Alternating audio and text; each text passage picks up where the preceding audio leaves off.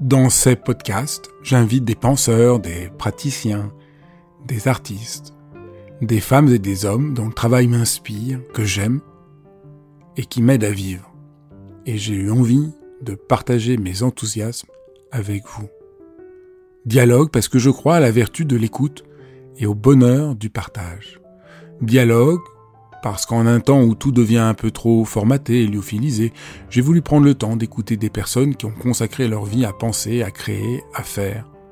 Dialogue pour permettre à mes invités de déployer leur engagement et leur conviction sans que leurs paroles soient coupées en petits morceaux. Dialogue pour pouvoir être transformé en les écoutant, transformé par une parole vraie.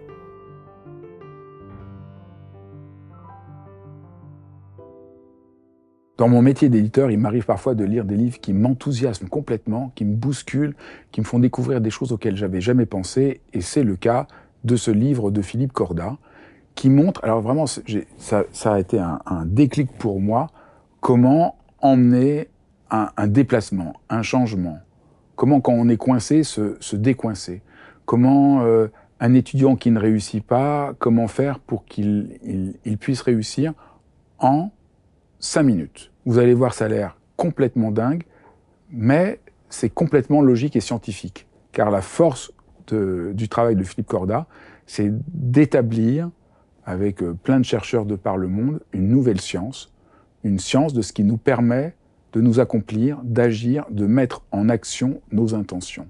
Vous allez voir, c'est passionnant. Bonjour Philippe, je suis vraiment très heureux de vous recevoir.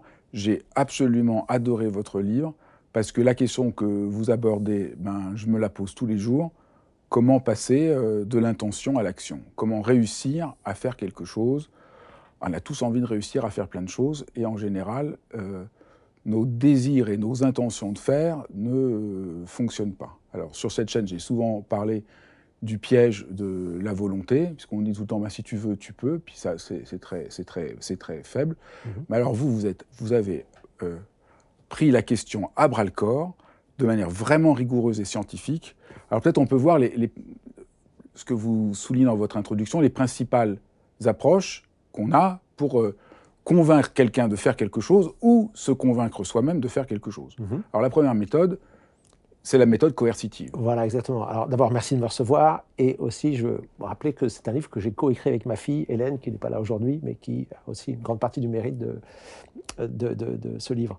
Donc effectivement, comment finalement faire changer les autres ? Comment aider les autres à changer ? Première façon, c'est de leur imposer. Ou soi-même, on s'impose. Soi-même aussi, on peut être très coercitif envers soi-même. Ou on peut s'imposer aussi un certain nombre de choses, oui, tout à fait. Alors pourquoi ça ne marche pas ? On a cette idée-là. Si je me pousse, si je me mets des règles, si je mets des règles aux autres, si je leur impose, ça va finir par marcher. C'est deux choses un petit peu différentes. En tout cas, ce que dit la recherche, c'est que quand on essaie d'imposer des choses aux autres, là, les autres, ils résistent avec ce qu'on appelle la réactance psychologique, puisque en tant qu'humain, on déteste que d'autres veuillent nous imposer une façon de nous comporter, une façon de penser, ce qui est plutôt sain dans une certaine mesure, mais donc plus on essaie d'influencer, d'expliquer, de contraindre, etc., plus on a des résistances. Quand il s'agit de soi-même, là c'est un petit peu différent, puisque si on s'impose quelque chose à soi-même, c'est qu'on l'a décidé, donc c'est pas de la réactance psychologique, mais la recherche montre qu'en fait la volonté s'épuise très très vite. S'épuise très très vite parce que, en particulier, les habitudes, les automatismes sont plus forts que la volonté.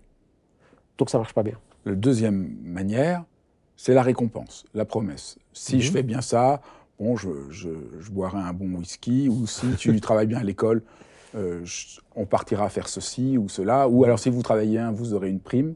Donc voilà, tout ça semble une solution qui pourrait marcher, et ça ne marche pas non plus.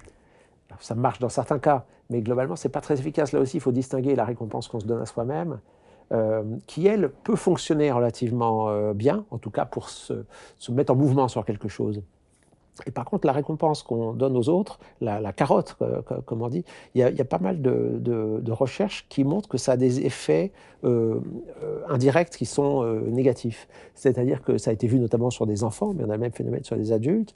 Si on fait faire un jeu, un puzzle, je ne sais pas quoi, à des enfants, en leur disant « si tu le fais, tu auras une récompense », ils le font tout aussi bien. Mais ensuite, on dit maintenant, tu refais un jeu S'il n'y a plus la récompense, l'enfant n'est plus intéressé. Alors que s'il a fait le premier jeu sans récompense, il fera le deuxième. Pourquoi? Parce que la récompense met dans la tête de l'individu que c'est sa motivation. Donc en fait, l'individu change de motivation, plutôt que de la motivation pour la tâche elle-même, il va se motiver pour la récompense, alors que si on ne lui avait pas proposé la récompense, il aurait appris à aimer la tâche elle-même. Donc le problème de la récompense, c'est que ça nous conduit à moins apprécier la tâche elle-même. C'est exactement ça. À être un peu trop obsédé par le but et de perdre le plaisir de faire la chose. C'est exactement ça. Voilà. Après, il y a d'autres... on ne va peut-être pas rentrer dans tous les détails, mais la récompense, elle peut motiver éventuellement, à court terme, ponctuellement, si elle est accessible. Si on dit, tu auras une récompense si tu cours le 100 mètres en 10 secondes, comme je sais que je vais faire, je ne sais pas quoi, 15 secondes, je ne vais même pas essayer de forcer parce que je vois que la récompense est inaccessible. Alors si on m'avait dit, cours le plus vite possible, j'aurais couru le plus vite possible. Donc il y a tout un tas de choses qui font que la récompense... il faut réunir un grand nombre de conditions pour que ça soit efficace. Et ça l'est rarement durablement. J'interromps quelques secondes l'épisode pour vous dire merci. Si vous êtes sur ma chaîne et vous êtes si nombreux à écouter Dialogue, c'est que vous êtes intéressés à prendre soin de vous, à avoir souci du monde, à vouloir développer plus d'affection, de tendresse, de chaleur dans ce monde qui en a bien besoin. Et si vous voulez être au courant de tout ce que je propose, de dialogue, de cours, de rencontres, c'est tout simple. Inscrivez-vous à ma newsletter en cliquant sur le lien ci-dessous et vous recevrez même un petit cadeau. Voilà, je reviens maintenant à la suite de ce dialogue. Alors, troisième possibilité qui existe, je dis tout de suite que vous avez une solution, c'est ça l'enjeu de votre livre, et parce que je ne voudrais pas que tout le monde soit découragé tout de suite, il y a une solution. La troisième, c'est l'argumentation. Ouais. Donc ça, on nous apprend beaucoup, comment arriver à convaincre, il y a plein de formations... pour nous apprendre à argumenter. Donc si vous voulez pas faire ce que je veux, peut-être si j'argumente, je vais réussir à vous convaincre. Voilà. Bon, enfin, on le sait bien, et on le sait dans le domaine de la politique et d'autres domaines, les arguments ne convainquent que les gens qui sont déjà convaincus. Mais on ne fait quasiment jamais changer quelqu'un d'avis par des arguments. Ça a même un effet contre-productif. C'est-à-dire, plus vous essayez d'expliquer à quelqu'un pourquoi vous avez raison, plus il va lui-même trouver des raisons pour expliquer que c'est lui qui est dans le vrai et pas vous. Donc ça marche très très mal. D'ailleurs, on le voit avec les campagnes de prévention, d'information sur le tabac, etc. Ça n'a jamais empêché les gens de fumer. Mince. Alors, qu'est-ce qu'on peut faire ? Alors d'abord, je n'ai pas de solution miracle. Avec Hélène, nous avons simplement voulu montrer que la recherche ouvre un certain nombre de possibilités qui, de notre point de vue, sont très prometteuses. Donc on est au début d'une nouvelle science. Et alors peut-être faut dire un tout petit mot sur les nudges, parce qu'on a beaucoup parlé des nudges. Que j'adore, puisque je suis très content. J'ai publié le livre chez Pocket il y a de nombreuses années, bien avant qu'ils aient le prix Nobel. Et donc, ça m'avait fasciné, voilà. Parce que c'est une... Là, on change complètement de régime. Exactement. Donc, on peut expliquer le nudge qui a eu beaucoup d'impact depuis. Oui. Alors, parce qu'en fait, l'idée qu'il y a derrière le nudge, avant de définir le nudge lui-même, c'est que les comportements ne sont pas toujours dictés par ce qu'on pense. Par exemple, si les gens, je ne sais pas quoi, fument, ce n'est pas forcément parce qu'ils n'ont pas compris que fumer était mauvais. Ça peut être simplement, par exemple, par habitude. Si les gens ne signent pas le papier qui leur permettrait, je ne sais pas quoi, d'avoir une réduction d'impôt, c'est pas parce qu'ils ne veulent pas le signer, c'est parce qu'ils pensent à autre chose au moment où ils devraient le signer. Donc, il y a tout un tas de comportements de l'individu, finalement, dont les déterminants sont plutôt l'inattention, l'inertie. Et là, le nudge, ça consiste à trouver un moyen de guider en douceur la personne vers le bon comportement, sans lui expliquer ce qu'il faut faire, sans argumenter pour le pourquoi, sans récompenser, sans menacer de punition, simplement de faciliter la décision. Par exemple, quand dans une salle de bain d'hôtel, on vous dit 90% des clients préfèrent réutiliser leurs serviettes plusieurs jours de suite, si je n'avais pas tellement réfléchi, je vais faire comme les autres et je vais poser ma serviette. On ne m'a pas récompensé, on ne m'a pas argumenté, on m'a juste indiqué en douceur. Ou comme la petite mouche qu'on voit dans les urinoirs. Voilà, c'est l'exemple qui a été beaucoup... Il y a cette petite mouche et ça évite beaucoup que les gens ne fassent pas attention. Ils visent la mouche et on a vu que ça a un vrai impact. Voilà. Alors bon, c'est quand même... C'est évidemment, conceptuellement, c'est absolument formidable, les nudges. Nous, on ne parle pas des nudges dans notre bouquin. Ou alors, il y a l'exemple... aussi dans les cantines scolaires, de placer autrement les aliments, suffit à que les enfants mangent plus de légumes et de fruits. Si les légumes sont plus accessibles, etc. Absolument, il y a plein d'exemples comme ça. Je trouve l'exemple de Nudge le plus marquant, c'est sur les dons d'organes, en fait. Hein. C'est quand vous changez la loi, dans tous les cas, les gens sont libres de donner leurs organes ou non, il suffit d'écrire sur un papier, même un post-it, vous pouvez donner vos organes ou non. Mais dans certains pays, par défaut, vous êtes considéré comme non donneur, donc si vous ne signez pas un papier, on ne vous prélèvera pas vos organes. Et dans d'autres pays, comme la France, il faut signer un papier pour ne pas être donneur. Et donc vous êtes libre, mais sauf que vous passez de 5% à 95% de donneurs. Pourquoi? Parce que 95% des gens ne feront rien, c'est l'inertie.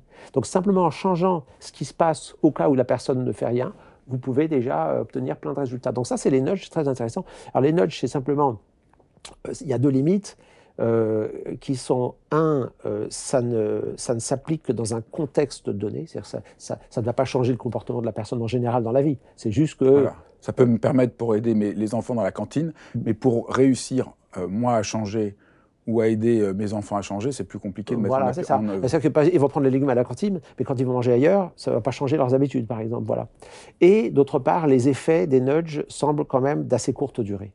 C'est-à-dire que les gens reprennent assez vite leurs habitudes. Donc c'est une percée conceptuelle absolument géniale, mais ça ne va pas changer le monde. C'est un outil utile pour des pouvoirs publics ou des organisations. Nous, ce qu'on présente, on pense que ça peut, peut-être pas changer le monde du jour au lendemain, mais ça peut y contribuer peut-être beaucoup plus. Parce que là, il s'agit vraiment d'aider des personnes à modifier certaines représentations mentales, certaines façons de voir le monde. Et quand on voit le monde d'une autre façon, on se comporte d'une autre façon, et ce sont des changements qui semblent, d'après les recherches, très durables, voire définitifs. J'imagine qu'on va passer à revue certains exemples. Mais ouais. Donc, voilà, donc ça, c'est l'enjeu. Je l'explique très rapidement, après on va montrer concrètement, mais donc c'est vraiment réinterpréter autrement ce que l'on fait, notre propre vie, notre manière de voir les choses. On peut dire ça. Alors, peut-être, le pourquoi, pourquoi nous on a écrit ce livre, c'est parce qu'on pense qu'il y a des tas de sujets de société qui pourraient trouver des solutions, mais en tout cas des améliorations, si on exploitait ces recherches à grande échelle, dans le domaine de l'éducation, dans le domaine du travail, dans le domaine du retour à l'emploi pour les chômeurs, dans le domaine de la prévention de la délinquance ou de la récidive, dans le domaine de la santé publique. Il y a plein de sujets de société, et puis bien sûr ça peut s'appliquer à un niveau beaucoup plus personnel et individuel. Mais nous on s'est demandé comment on pouvait... à notre niveau, hein, très modestement, mais proposer des pistes d'action, de recherche, de solutions sur des grands problèmes de société. Donc vous appelez ça déclic ou parfois reboot. Le reboot, alors ça c'est le mot anglais qui veut dire redémarrage. Hein, donc c'est redémarrage, c'est le déclic. Voilà, c'est le déclic. Le déclic, c'est le titre effectivement du livre. Et le protocole lui-même, on l'appelait reboot, c'est le nom, on travaille beaucoup à l'international. C'est la notion de nouveau départ, en quelque sorte. On repart sur des bases nouvelles. C'est un terme aussi qui s'emploie au cinéma ou dans les jeux vidéo. C'est une nouvelle histoire avec les mêmes personnages. Alors, peut-être on peut prendre l'histoire que vous racontez pour essayer de montrer comment ça fonctionne. On est au Michigan, il y a un responsable du centre d'appel. Ouais. Alors voilà, il appelle les gens pour faire des dons, parce que l'université fonctionne sur des dons qui permettent de payer les labos et aussi toutes les bourses. Exactement. Il y a des centaines de personnes qui travaillent à appeler et il a tout essayé. 9 fois sur 10, on leur a accrochonné. 9 fois sur 10, on leur a accrochonné. Les gens sont démoralisés et on essaie de tout faire pour motiver ces gens à appeler du matin au soir pour demander est-ce que vous voulez faire un chèque pour l'université. Alors, le responsable parle à Adam Grant, qui est aujourd'hui un des grands psychothérapeutes. Une star de la psychologie, voilà, qui était à l'époque assez jeune et qui dit « Ah, j'ai une idée, on va faire une expérience. » Alors peut-être je vous laisse raconter. Alors d'abord, il fait une enquête pour voir un peu ce que les gens vont dire. Et là, au fond, l'enquête, c'est tout ce que moi j'aurais dit si on m'avait demandé comment faire. C'est-à-dire, l'enquête, il parle à tous les gens qui l'ont fait. Je crois qu'il y a 2000 messages qu'il reçoit. Et là, les gens disent, bon, moi, ce que j'aurais deviné... améliorons les conditions de travail, si on est dans des meilleurs endroits, qu'on est plus au calme, et puis augmenter la rémunération Oui, ou lier la rémunération, c'est la carotte, ou lier la rémunération au nombre d'appels, aux résultats, etc. Donc il y a la moitié, c'est sur les, ce qu'ils appellent les incentives, les stimulations financières, l'autre moitié sur les conditions de travail. Tout ça a été essayé et rien n'a en fait marché. C'est dingue, ce qu'on pourrait croire. Ouais. Alors, donc il fait une enquête et je vous laisse la raconter. Alors, il fait trois groupes, voilà. Le premier groupe, on leur fait prendre un livre au hasard et pendant 5 minutes. La question c'est, est-ce qu'en faisant 5 minutes de lecture un matin, on peut changer les résultats de la journée? Donc le premier groupe, il prend... Oui, il faut dire, c'est ça qui est complètement dingue. C'est-à-dire, l'expérience, est-ce qu'on peut transformer les choses? Alors, au lieu de prendre la grosse artillerie, d'augmenter les salaires, de changer complètement les lieux, 5 minutes. 5 minutes de lecture, c'est la notion de déclic, voilà, exactement. Donc premier, ils lisent un livre au hasard. Au hasard, voilà, c'est ça. Et après, bon, alors ce qui est eux, donc leur performance, ça va être le point de comparaison pour les autres. Hein. C'est ça, ça va être un groupe témoin, parce que c'est ça, le côté qu'ont les Américains de faire beaucoup d'enquêtes pour voir si ça marche ou pas, et pas assez juste dans des théories et d'essayer de confronter au réel. Exactement. Le deuxième groupe, alors, va lire un message qui a été préparé par l'équipe d'Adam Grant, où on explique à ces gens, qui sont des jeunes, hein, qui sont des étudiants, qui font ça... Hein, combien ce métier-là, qui est tellement dur d'appeler, de dire toujours la même chose du matin au soir, de se faire raccrocher au nez, malgré toutes les difficultés, ça va leur rapporter beaucoup. Et sur le long terme, ils seront contents d'avoir fait ça, parce qu'ils auront développé leur persévérance, leur résistance à l'échec, leur capacité d'argumentation, ils se seront endurcis, ils auront mûri, et véritablement, c'est quelque chose de très très bien pour eux. Donc, ils lisent tout ce texte, et ensuite on met les lignes en marche, en même temps que pour les autres, et on mesure à la fin de la journée les résultats, on compare, et c'est exactement pareil. Ça, le texte n'a rien apporté. Mais il y a le troisième groupe. C'est intéressant parce que le deuxième groupe ne fonctionne pas, donc ça veut dire que essayer de montrer aux gens l'avantage qu'ils vont retirer eux... Bah, contrairement à une idée reçue, ça, en l'occurrence, là, ça ne donne mais absolument aucun résultat. Et donc le troisième groupe, ils vont lire le témoignage authentique d'un jeune homme qui s'appelle Will et qui explique qu'il est étudiant à l'université. Et lui, il raconte en fait, dans un petit texte très court, que dans toute son enfance et son adolescence, il a rêvé d'être étudiant sur le campus du Michigan. Parce que d'abord, c'est là que ses parents se sont rencontrés et c'est là que tous les frères et sœurs de son père ont étudié. Il a toujours rêvé un jour d'être étudiant là-bas.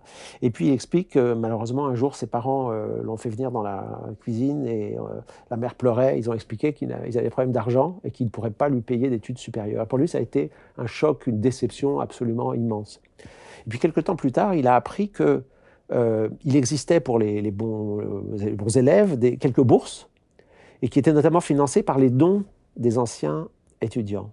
Et comme il avait un bon dossier scolaire, il a pu obtenir une de ses bourses, et il est aujourd'hui en 4e année, et il dit « Vous ne pouvez pas imaginer à quel point cette bourse a changé ma vie ».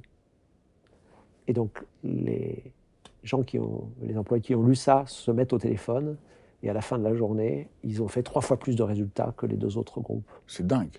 Ouais. Et ce n'est pas tout, parce qu'on pourrait se dire c'est un effet d'émotion, les gens sont émus, il y a de l'empathie. Alors l'émotion, forcément, ce n'est pas stable. Donc Adam Grant, il mesure quand même le lendemain, puis le surlendemain, pendant 1 mois, pour voir comment la courbe va redescendre. La courbe ne redescend pas. À partir du moment où ils ont lu ça, toujours ils vont faire 3 fois plus que les autres, tous les jours. Alors après, il prend un des 2 autres groupes, et il se demande si le résultat serait différent, si les gens, au lieu de lire, voyaient le fameux Will. Donc ils font venir, pour juste une partie du groupe, un tiers, et il raconte son histoire voilà, devant les gens, en disant voilà ce qui s'est passé, voilà pourquoi... En 5 minutes, hein. En 5 minutes, voilà. Ils disent ok, merci, au bout de 5 minutes, il repart, et là, les gens font 4 fois plus. Et là aussi, pendant 1 mois. Donc ça veut dire qu'on a tous été formés à l'idée que les gens n'étaient motivés que par leur propre intérêt, alors qu'il y a des leviers beaucoup plus profonds, et parfois il suffit d'un déclic. Alors c'est quoi? Alors, pourquoi cette histoire vous parle autant? Qu'est-ce que vous en... tirer comme conclusion? Alors, d'abord, moi j'ai fait toute ma carrière dans le monde des entreprises, le conseil des dirigeants d'entreprise pour améliorer la performance, etc. Et je trouve que cette histoire montre à quel point on se trompe souvent dans les entreprises sur ce qui vraiment amène les gens à donner le meilleur d'eux-mêmes. Ça, je trouve ça absolument fascinant. Après, ce que montre cette expérience, c'est que ce qui compte, ce n'est pas tant ce qu'on fait que la façon dont on interprète ce qu'on fait. Si je me dis mon métier, ça consiste à me faire raccrocher au nez toute la journée, c'est sûr qu'au bout de quelques heures, j'en ai rapidement assez. Si je me dis mon métier, c'est peut-être de décrocher un don qui peut-être va changer une vie, et chaque fois que j'ai un petit don, je me dis c'est peut-être un petit bout de ce qu'il faut pour changer une vie, je suis fier de ce que je fais, j'ai des émotions positives, j'ai envie d'en parler avec ma famille, avec mes amis, j'ai envie de faire un effort supplémentaire. Et donc ça montre que si on écrit autrement l'histoire qu'on se raconte, si on modifie l'interprétation qu'on fait des choses qui nous arrivent, eh bien on peut changer profondément dans son comportement, dans sa façon d'être, dans le travail qu'on va accomplir dans la vie et dans tout un tas de domaines de la vie. Et ce qui est intéressant, c'est que ce changement d'interprétation, ce n'est pas le résultat d'années de thérapie ou d'enseignement, etc. En l'occurrence, il y a des choses qui demandent des années, hein, évidemment. Si vous voulez exceller au piano, vous ne pouvez pas venir d'un seul coup. Mais là, ce sont des choses qui peuvent se faire quasiment d'une minute à l'autre. Alors, vous appelez ça, évidemment, ce troisième groupe, au fond, on trouve du sens dans ce qu'ils font, ouais. Alors que les deux autres groupes, ce n'était pas un sens qui les motivait. Et donc, alors, trouver du sens, donc on parle aussi beaucoup du sens, mais c'est aussi quelque chose qui est souvent très vague, trouver du sens. Et donc là, du coup, on voit bien, donner du sens, c'est interpréter notre propre existence d'une manière qui va nous permettre de nous accomplir, d'être plus épanouis. Et la question du sens, vous appuyez sur le travail de Frankl. Oui, entre autres, oui. Alors, après, c'est des sujets évidemment très, très, très vastes. Et mais qui permettent de comprendre qu'on se trompe souvent sur ce qu'on dit sur le sens. Oui. Alors, on peut accepter qu'il y ait plusieurs façons de trouver du sens dans la vie et plusieurs façons de définir ça. Mais le travail de Frankl, je le trouve extrêmement inspirant parce qu'effectivement, c'est ce psychiatre autrichien qui a travaillé dans le milieu du XXe siècle, qui a vécu d'ailleurs assez longtemps, mais quand il était jeune, qui a été déporté. Il a perdu toute sa famille dans les camps de concentration. Et lui-même s'est servi de cette expérience des camps de concentration, parce qu'il a eu la chance de survivre, pour arriver à mieux comprendre encore le comportement humain. Et lui, il avait une correspondance avec Freud, où il disait à Freud, je ne comprends pas votre approche, parce que vous semblez penser que les individus sont finalement dirigés par leurs instincts sexuels, etc. Et lui, Frankl, disait, moi je crois que ce qui motive tout être humain, c'est le besoin de donner un sens à sa vie, c'est d'avoir un pourquoi. Et c'est ça qu'il avait constaté dans les camps de concentration. Il l'avait constaté avant, mais ce qu'il a vu dans les camps de concentration a conforté cette idée, a commencé par lui-même, puisque quand il a été arrêté chez lui, la seule chose qu'il ait pu emporter, c'est le manuscrit sur lequel il était en train de travailler, où il expliquait comment lui, il essayait de guérir les gens qui souffraient, non pas en leur faisant rechercher des traumatismes dans l'enfance, mais en les invitant à regarder devant eux et à trouver un sens à leur existence. Il a emmené son manuscrit, et quand il est arrivé au camp de concentration, on lui a demandé ce qu'il cachait dans ses vêtements, il a été obligé de montrer qu'il avait des papiers, on lui a dit « qu'est-ce que c'est que ça ?» Il a dit « écoutez, je vous en supplie, c'est le travail de ma vie, c'est la seule chose que j'ai pu emporter ». Et en fait, le gardien du camp lui a arraché les papiers, les a fait voler, etc. Et lui, il dit « j'ai vu plein de gens qui se sont laissés mourir, moi, je ne pouvais pas mourir tant que je n'aurais pas réécrit mon manuscrit. » Et donc, il confirmait la pensée de Nietzsche qui était que l'individu qui a un pourquoi, il peut endurer n'importe quelle épreuve, en fait. Il peut endurer n'importe quel comment. Donc, alors ça, c'est bien sûr dans un contexte dramatique. Hein, mais le sens, c'est d'avoir un pourquoi. Voilà. Alors, ça a des applications très concrètes. Par exemple, vous racontez que dans des, je sais pas comment on pourrait dire, des accompagnements de parents qui maltraitent leurs enfants, ce petit changement de perspective, cette manière de donner du sens, d'expliquer le pourquoi, peut changer. Ah oui, c'est même beaucoup plus basique. Là, on cherche simplement à modifier l'interprétation de ce qui arrive. Encore une fois, si on modifie la lecture qu'on fait de la réalité, on va modifier le comportement. Donc effectivement, dans des milieux très défavorisés où il y a des violences intrafamiliales, alors on parle souvent des violences envers les femmes, mais il y a aussi parfois des violences envers des bébés, des nourrissons, parce que dans un petit logement très bruyant, le parent souvent isolé ne supporte plus les pleurs du bébé, n'arrive pas à dormir, etc. Et donc il y a des violences contre les nourrissons. Et ce qui a été fait, ce qui a été expérimenté, mais là aussi avec des études randomisées, on fait des groupes témoins, etc., on fait des statistiques, c'est d'aller voir le parent, ses différents parents, avec juste une question, qui est, donc votre enfant en pleure, d'après vous, pourquoi il pleure comme ça ? Et la personne va dire, parfois, il est méchant, il fait exprès pour m'empêcher de dormir. On écoute poliment, on dit, c'est possible, est-ce qu'il pourrait y avoir d'autres raisons ? Et la personne va finir par dire bah, peut-être qu'il a mal au ventre, ou mal à la tête, ou mal aux dents, etc. Sinon, la personne va suggérer, c'est vraiment le parent. Mais il arrive parfois que des bébés pleurent parce qu'ils souffrent, ils ont mal, et je vous pensais que ça pourrait peut-être parfois être le cas. Ah ben oui, effectivement.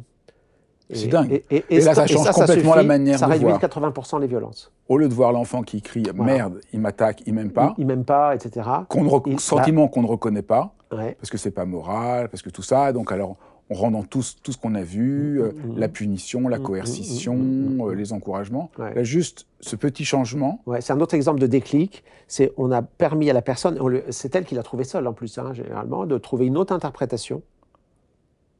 Et d'un seul coup, le comportement va changer. Je trouve l'exemple très fort. Ouais. Une autre manière de mettre en application cela, et alors là aussi, c'est surprenant, c'est déconcertant, c'est les cellules psychologiques qu'on met en place après des événements graves. Mmh. Donc ça s'est mis en place après surtout les attentats du 11 septembre. Et en France, l'attentat du RER à Saint-Michel en 95, c'était avant. Donc on met maintenant des cellules d'urgence médico-psychologiques. Tu vois, on voit chaque fois qu'il y a un problème, il y a une... Oui, bien sûr, oui. Donc c'est devenu un automatisme.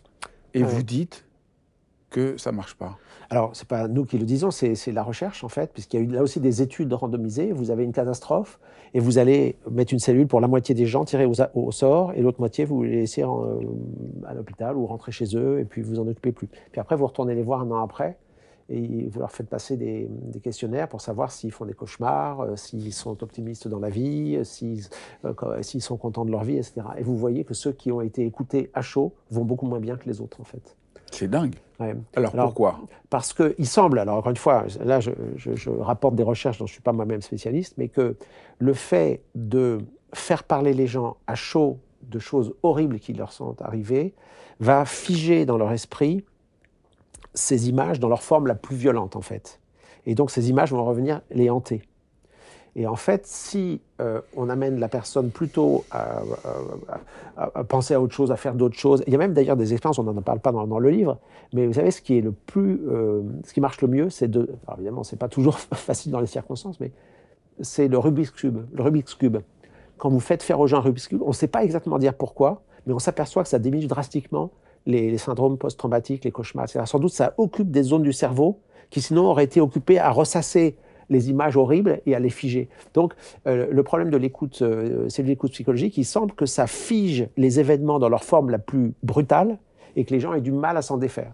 Alors que si on laisse un petit peu la poussière retomber et que plus tard on revient vers les gens, non pas tellement par de l'écoute, mais en leur proposant d'écrire avec le recul, qu'est-ce qui reste de ces événements, qu'est-ce que ça leur a appris, quel est le regard qu'ils portent aujourd'hui sur les choses, etc. Eh bien, ça permet de redonner un sens un peu différent aux événements, avec plus de distance, et de reprendre le contrôle des choses. Ce que vous appelez l'exercice de l'écriture expressive, donc c'est à nouveau que quelques minutes par jour, quelques mois après, pas pendant. Exactement. Et là aussi, c'est pas juste... une petite étude, c'est une grande étude qui a été faite sur les vétérans de guerre aux États-Unis et on voit, même si on ne sait pas exactement encore on sait pas pourquoi ça marche. Vraiment, on sait pas, mais on voit que ça marche mieux que plein d'autres choses. Ouais, tout à fait. Mais vous avez quand même une hypothèse, disons. Vous proposez dans le livre une hypothèse.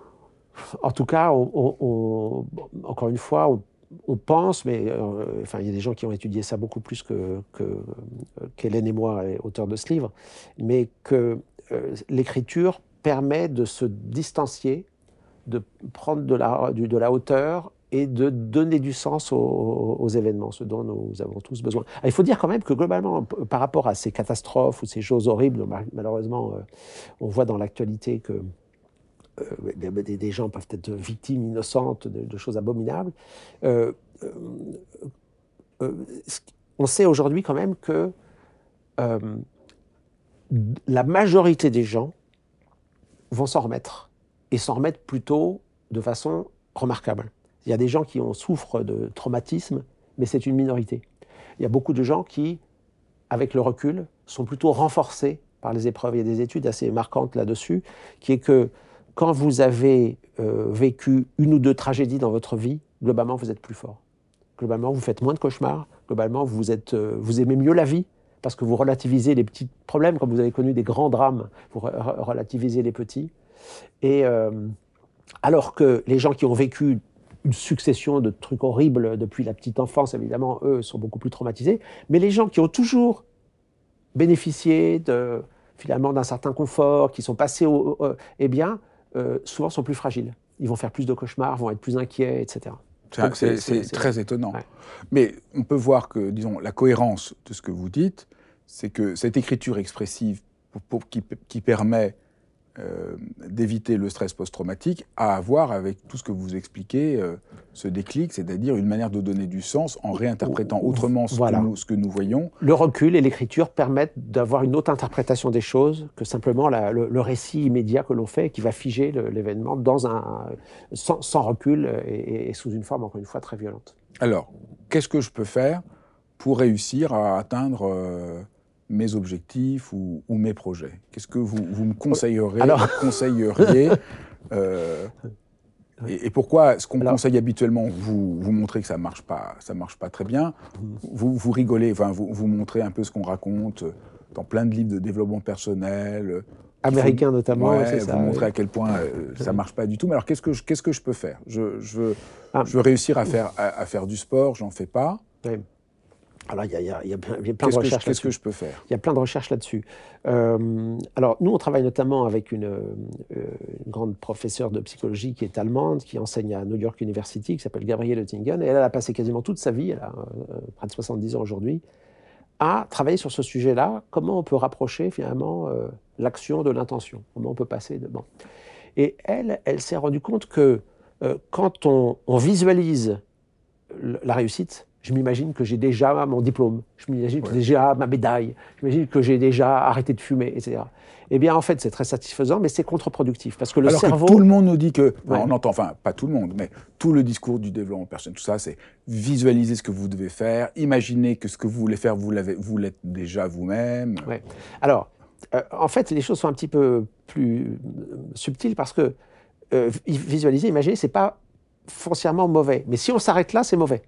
Ça devient bon si immédiatement après, en tout cas c'est le résultat des recherches de Gabriele Oettingen, on pratique ce qu'elle appelle le contraste mental, c'est-à-dire qu'on visualise les obstacles qui, en nous, vont nous empêcher peut-être d'y arriver. Je me vois déjà avoir mon diplôme, mais je sais que je vais sortir avec les copains le soir et que je ne vais pas réviser comme je le devrais. Et donc là, ça crée une tension, puisqu'à la fois, j'ai envie d'avoir ce sentiment de réussite, d'épanouissement, de fierté, etc. Mais je vois quelque chose qui va m'empêcher de le faire. Et donc, dernière étape, c'est que je définis un plan. Bah, par exemple, chaque fois que mes copains me diront « est-ce que tu sors ?» etc., je leur dirai « je finis d'abord mon travail ». Si, alors. Et donc, il y a ces quatre étapes. C'est quel est mon souhait? Je voudrais avoir mon diplôme. Comment je me sentirais quand je l'aurai? Bah, je serais très, très fier. Hein. Qu'est-ce qui va m'empêcher de le faire? C'est que je vais avoir du mal à résister aux demandes des copains. Donc, qu'est-ce que je vais faire? Eh ben, par exemple, chaque fois qu'ils m'inviteront, je dirai « je finis d'abord mes devoirs, je sors après le dîner quand j'ai fini », par exemple. Et ça, c'est une méthode en quatre étapes, elle appelle ça « WHOOP », parce qu'en anglais, ça fait « wish, outcome, obstacle, plan », c'est-à-dire le souhait, le résultat, comment je me sentirai, l'obstacle et le plan que je me donne. Ça, c'est un exemple. Il y a plein d'autres choses à faire, si on veut. Non, mais peut-être on peut développer cet exemple-là, donc les quatre étapes. Donc, la première. Le souhait. Qu'est-ce que je veux? Quelle est mon aspiration? Donc, je voudrais réussir, par exemple, à faire du sport, que je ne fais pas du tout. Ouais. D'accord. Donc ça, je vois, je nomme mon objectif. Ouais. Ou je perds du poids, ou je vais réussir à mon diplôme, ou je vais changer de métier. Ou, voilà. Alors, ça sera plus facile si on se donne un objectif un peu plus proche. Par exemple, faire du sport, c'est moins proche que je vais courir 1 heure tous les dimanches, par exemple. D'accord. Bon. D'accord. Donc, je vais faire 1/4 d'heure de... vélo d'appartement tous les jours. C'est un début, voilà. Comment est-ce que je me sentirais quand j'aurais réussi?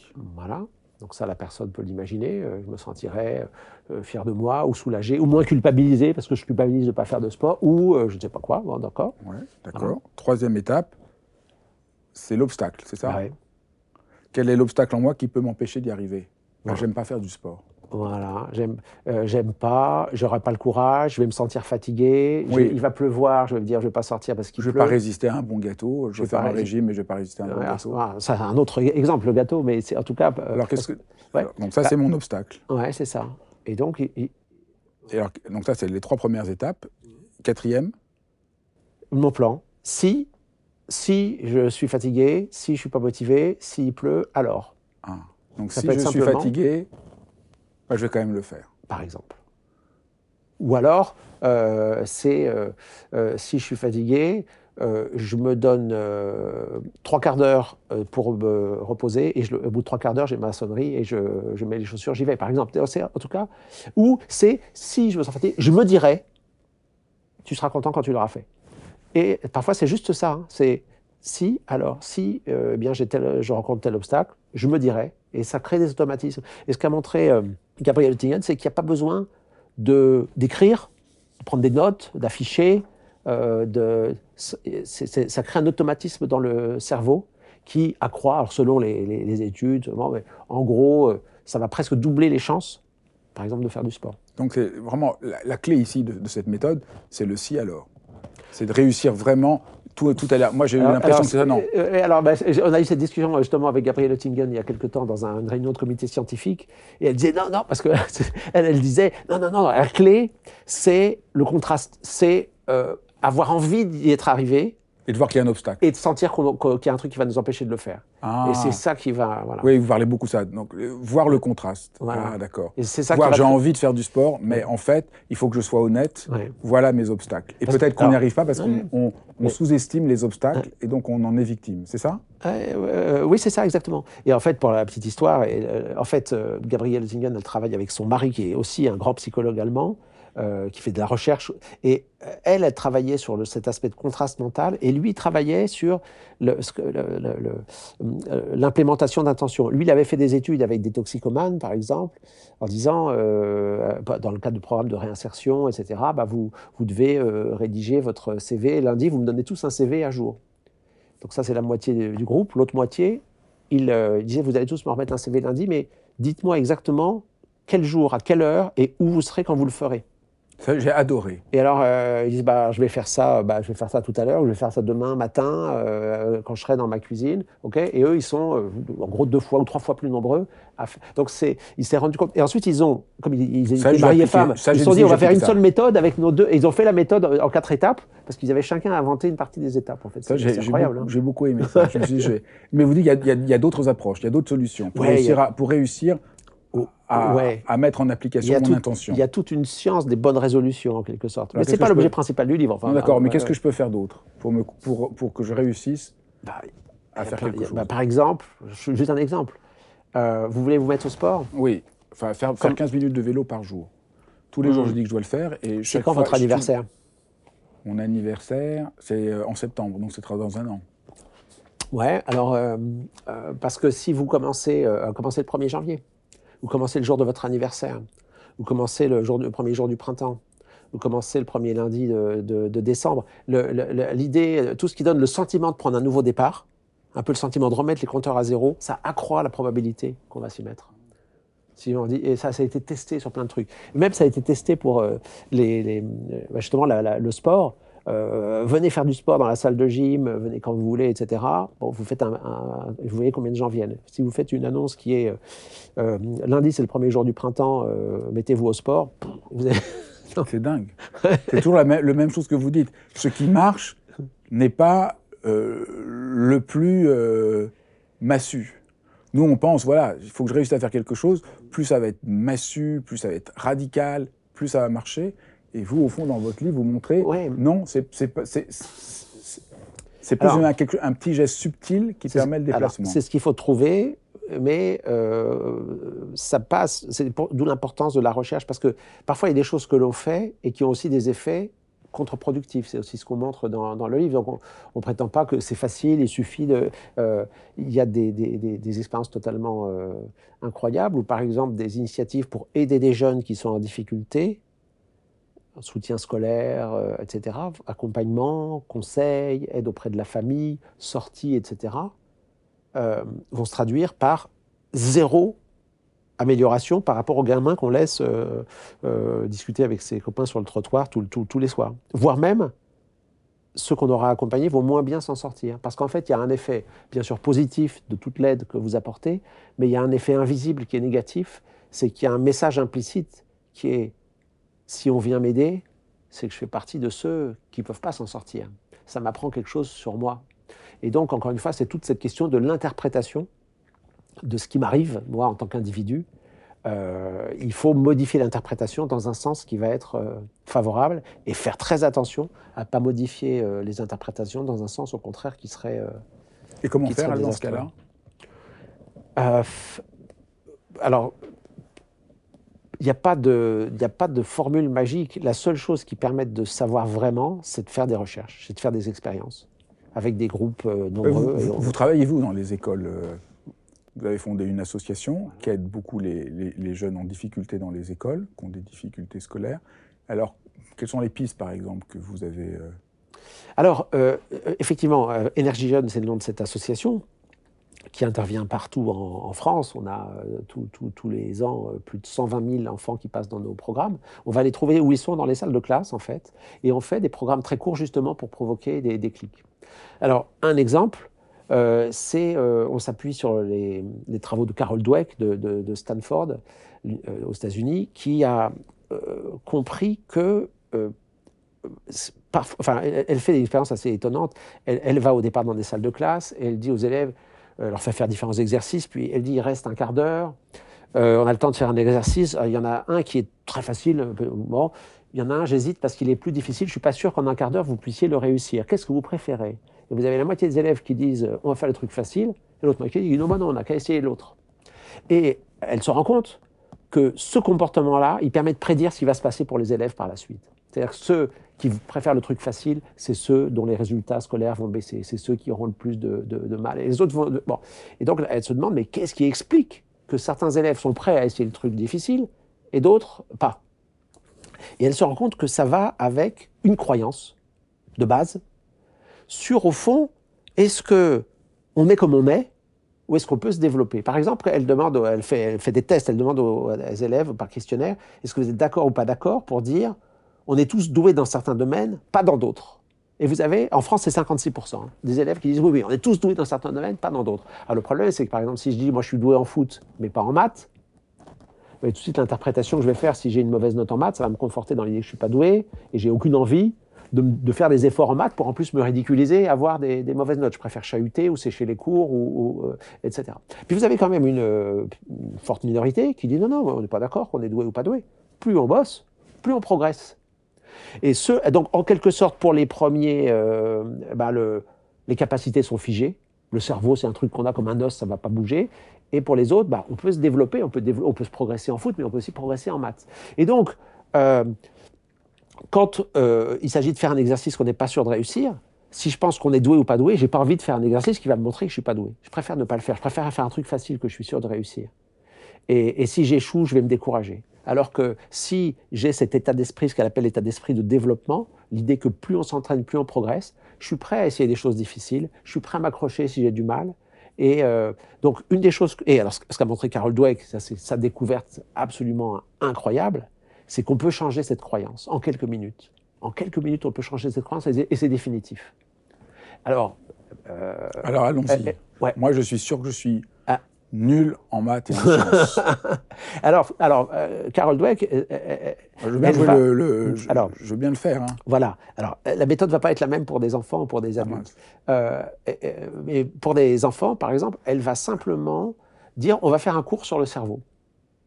On va faire un cours sur le cerveau et elle va montrer, elle va expliquer que le cerveau est un peu comme un muscle, c'est pas exactement un muscle, mais un peu comme un muscle, c'est-à-dire que quand on apprend, on fait des efforts, certaines zones du cerveau grossissent, comme des muscles qu'on aurait fait, que des connexions entre des parties du cerveau s'accélèrent. Et que ça explique pourquoi des choses qui au départ sont très difficiles, on a l'impression qu'on n'est pas doué, par exemple au départ, écrire. C'est difficile d'écrire pour un petit... Après, écrire, ça devient facile. Un jeu vidéo, au début, on est maladroit, etc. Puis après, les gamins en jeu vidéo... Mais c'est pas leurs doigts qui ont progressé, c'est que leur cerveau en fait, c'est adapté. Et donc, on leur dit pas plus que ça, mais ça modifie l'interprétation des choses, et ensuite, voilà. Donc ça, on travaille sur ce type de choses, avec l'association Énergie Jeunes, pour modifier ce type de croyances, et on a la chance d'avoir une étude de très très grande ampleur, qui a été menée par des chercheurs indépendants, et qui montre qu'effectivement, les programmes d'énergie jeune vont modifier des représentations mentales chez les élèves, vont élever leurs aspirations. Ils croient davantage en leur capacité, par exemple, à aller plus loin, un petit peu plus loin dans les études. Ça va modifier leur comportement et ça se traduit par une amélioration des notes par rapport aux élèves dans les mêmes établissements scolaires, mais qui ne bénéficient pas du programme. Merci infiniment. C'est vraiment passionnant de découvrir un peu comment fonctionne notre esprit et comment réussir à pouvoir aller de l'avant. La formidable leçon de ce que vous dites, c'est que ça demande un peu de précision, mais c'est moins dur que ce que l'on croit de changer. C'est comme ça la grande leçon de votre livre. Mm-hmm. C'est pas, voilà, par des, comme je disais tout à l'heure, par un bulldozer, par la méthode coercitive, par des trucs énormes. C'est juste un petit changement de perspective qui peut nous aider. J'invite tout le monde à lire votre livre qui est passionnant. Merci infiniment. Merci beaucoup de m'avoir reçu.